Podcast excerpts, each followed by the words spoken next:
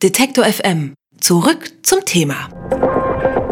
Das Gesetz zur Vorratsdatenspeicherung wurde am Dienstag gekippt. Das Bundesverfassungsgericht erklärte das alte Gesetz für nichtig und beauftragte die Bundesregierung, ein neues auszuarbeiten. Dieses Mal aber bitteschön mit strengeren Auflagen, unter denen die Daten dann abgerufen werden können. Eine Ausnahme machte das Verfassungsgericht aber, IP-Adressen auszuwerten und damit kriminelle Handlungen im Internet Personen zuzuordnen. Das gilt als unbedenklich. Kriminelle Handlungen im Internet, das ist vor allem der Austausch von Raubkopien. Wir sprechen deshalb jetzt mit dem Rechtsanwalt Dr. Bernhard Arnold, der sich auf Urheberrecht spezialisiert hat. Guten Tag, Herr Arnold. Guten Tag. Herr Arnold, der Verband der Musikindustrie freut sich über das Urteil aus Karlsruhe. Sie auch? Also ähm, es ist grundsätzlich erfreulich, wenn in einer solchen Lage, in der die Interessen weit auseinandergehen und heftig gestritten wurde, das Bundesverfassungsgericht eine klare Linie vorgibt. Äh, denn dann können sich alle Beteiligten darauf einstellen, was in Zukunft passiert. Natürlich hat das Bundesverfassungsgericht dem Gesetzgeber hier auch noch einiges an Spielraum gelassen, ähm, sodass abzuwarten bleibt, wie das genau umgesetzt wird. Ähm, es ist aber in jedem Falle äh, erfreulich, genau zu wissen, in welche Richtung es nun geht. Und wenn das Gesetz jetzt neu umgesetzt äh, wird, in welche Richtung sollte es Ihrer Meinung nach idealerweise gehen? Also das Bundesverfassungsgericht hat ja sehr genau gesagt, es müssen sehr schwere Straftaten sein, wenn man äh, vollen Zugriff auf diese Vorratsdaten erlangen will. Das wird der Gesetzgeber sicherlich äh, so umsetzen. Das ist auch bei der Verwendung anderer Beweismittel äh, längst Standard. Äh, da erwarte ich keine großen Überraschungen. Interessant wird die Frage der äh, Identifizierung von IP-Adresseninhabern, denn hier hat das Bundesverfassungsgericht ja einen deutlich größere, äh, größeren Spielraum offen gelassen, damit ähm, vermieden werden kann, dass das Internet ein rechtsfreier Raum wird, äh, dass man sich nicht äh, beliebig anonym äh, bewegen kann, denn wenn man dort Straftaten oder bestimmte Ordnungswidrigkeiten begeht, muss das auch verfolgbar sein. Ähm, da wird abzuwarten sein, wie der Gesetzgeber das umsetzt. Ich erwarte, dass er hier praktikable Regelungen einsetzen wird, die auch dazu führen, dass, das, dass man schnell und effizient an die Adressen, äh, an die realen Adressen von IP-Adresseninhabern kommen wird. Also Sie haben nicht die Befürchtung, dass sich jetzt die Gesetzesgegner vielleicht auch durchsetzen und äh, IP-Adressen dann nicht mehr verfolgt werden können?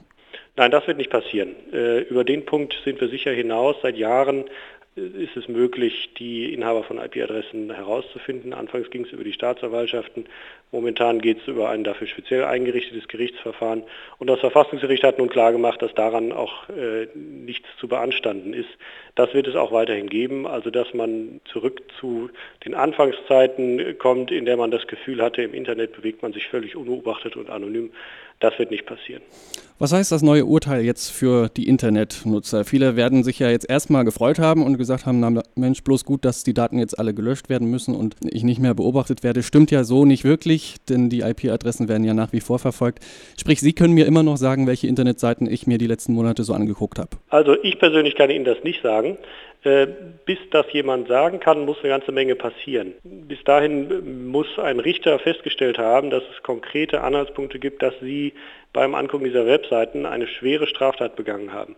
Wenn Sie das getan haben, äh, dann ist es auch richtig äh, für die Gesellschaft, dass, dass Ihre Adresse herausgefunden wird und dass das zur Strafverfolgung und zur Gefahrenbekämpfung eingesetzt wird. Wenn es solche Anhaltspunkte nicht gibt, brauchen Sie keine Sorge zu haben, dass irgendjemand, den Sie nicht kennen, äh, ihnen quasi beim Surfen über die Schulter guckt.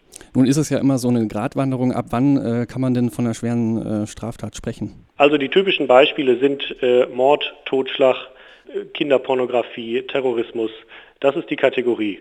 Äh, das ist also nichts, was der Normalbürger normalerweise von seinem Wohnzimmer aus macht die breite Masse, die hier besorgt ähm, ist, dass, dass ihnen, jemand über die Schulter guckt, die kann da also beruhigt werden. Äh, wer, der, wer, im Terrorismus engagiert ist, der weiß das auch und der ist normalerweise nicht äh, gehört normalerweise nicht zu denen, die sich über die Vorratsdatenspeicherung beklagen, sondern das sind ja äh, technisch äh, versierte Leute, die, äh, die, die auch damit rechnen, verfolgt zu werden. Und wie ist das dann mit Leuten, die sich äh, im Bereich Raubkopien engagieren? Ja, also bei der Raubkopie ist es so, die Raubkopie ist keine schwere Straftat. Das heißt, wer raubkopiert, muss nicht befürchten, dass die Staatsanwaltschaft genau sehen kann, wann welcher Weg auf welcher Webseite hier verfolgt wurde. Da sitzt niemand, der über die Schulter guckt. Aber wer äh, über die bekannten Tauschbörsen Raubkopien austauscht, der gibt seine IP-Adressen nach außen, ist damit ja auch nach außen sichtbar. Äh, und diese Informationen, die können Rechteinhaber äh, natürlich abgreifen. Das äh, passiert auch laufend. Und damit setzt man sich natürlich dem Risiko aus, dass die IP-Adresse wieder der realen Adresse zugeordnet wird und dann eine Verfolgung droht. Das ist im Moment so. Und das wird sich auch nicht ändern. Das wird auf eine wahrscheinlich neue, noch klarere Gesetzesgrundlage gestellt werden. Ähm, aber die, die Hoffnung, ähm, anonym zu surfen, die wird nicht befriedigt werden. Sie sprechen es an, wer sich in äh, Peer-to-Peer-Tauschbörsen bewegt, der kann erkannt werden. Und äh, es gab da auch schon eine Menge Abmahnungen in äh, der Vergangenheit. Wie sieht es denn jetzt mit den File-Hostern aus? Mit RapidShare.de musste ja neulich da auch ein Anbieter dicht machen. Wird da jetzt auch verschärft drauf geguckt? Ja, die File-Hoster ähm, sind für die, für die Gesetzeslage eine relativ schwierige Lage, denn da ist es äh, in der Tat nicht ganz so einfach äh, reinzugucken. Das ist ein, ein deutlich privaterer äh, Bereich. Äh, solange ein Link nicht öffentlich verfügbar ist, ähm, ist nach außen nicht erkennbar und nicht bekannt, dass es einen solchen Link gibt.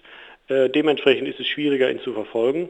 Umgekehrt ähm, nützt natürlich ein Link, den überhaupt niemand kennt, tatsächlich auch niemandem. Das heißt, am Ende wird die Raubkopie äh, doch wieder dadurch bekannt, dass der Link bekannt wird. Äh, und darauf wird nach wie vor reagiert werden. Das kann zurückverfolgt werden.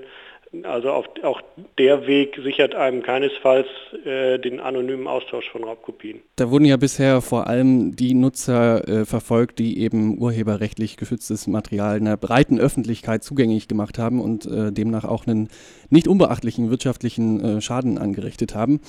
Wie ist das jetzt aber bei der äh, Privatperson mit, den, äh, mit dem Rapid Share Premium Account, sagen wir mal? Ähm, die da regelmäßig aus der Fülle der Raubkopien im Internet äh, sich bedient. Kann man die belangen? Die kann man belangen, in der Tat. Ähm, die dürfen sich keinesfalls sicher fühlen, denn in der Tat, sie tun nichts anderes als, äh, als der herkömmliche Dieb, der einen äh, Gegenstand, für den er nicht bezahlt hat, äh, sich verschafft und nutzt. Aus der wirtschaftlichen Betrachtung äh, wird es oft so sein, dass die Unternehmen sich nicht die Mühe machen, die einzelnen, ähm, die einzelnen Nutzer zu verfolgen. Rechtlich ist das nach wie vor möglich. Äh, das wird auch durch das Bundesverfassungsgericht insofern nicht geändert. In der, in der Praxis ist es aus, aus Sicht der Unternehmen ähm, oft sinnvoller, äh, auf einer höheren Ebene anzusetzen und dafür zu kämpfen, dass die Raubkopien gar nicht ins Netz gestellt werden. Ähm, dadurch werden, werden Raubkopierer, die ins Netz stellen, immer mehr Aufmerksamkeit erfahren als die, die nur runterziehen. Legal ist das aber äh, keinesfalls. Herr Arnold, ein bisschen schaufelt Ihre Tätigkeit sich ja auch Ihr eigenes Grab. Das ist ja immer so dieses Yin-Yang-Ding. Ähm, Sie verfolgen die Raubkopierer mit dem Ziel, dass sowas irgendwann vielleicht aus der Welt geschafft wird. Was machen Sie denn, wenn keine Raubkopien mehr im Internet ausgetauscht werden? Äh, das steht, glaube ich, nicht zu befürchten. Ähm, das Kopieren ist, glaube ich, eine Tätigkeit, die im Menschen so tief verwurzelt ist, äh, seitdem die Technik äh, dafür verfügbar ist. Und da denke ich jetzt gar nicht mal an, an die Einführung von MP3-Dateien oder so. Wenn Sie, wenn Sie, ins Mittelalter zurückgehen, auch da wurden Bücher, Bücher kopiert und abgeschrieben. Das wird immer passieren ähm, und es wird immer rechtliche Grenzfälle geben, die, die meine Tätigkeit sinnvoll machen. Da brauchen Sie sich keine Sorgen um mich zu machen. Sagt Rechtsanwalt Dr. Bernhard Arnold. Vielen Dank für das Gespräch. Gerne. Detektor FM. Zurück zum Thema.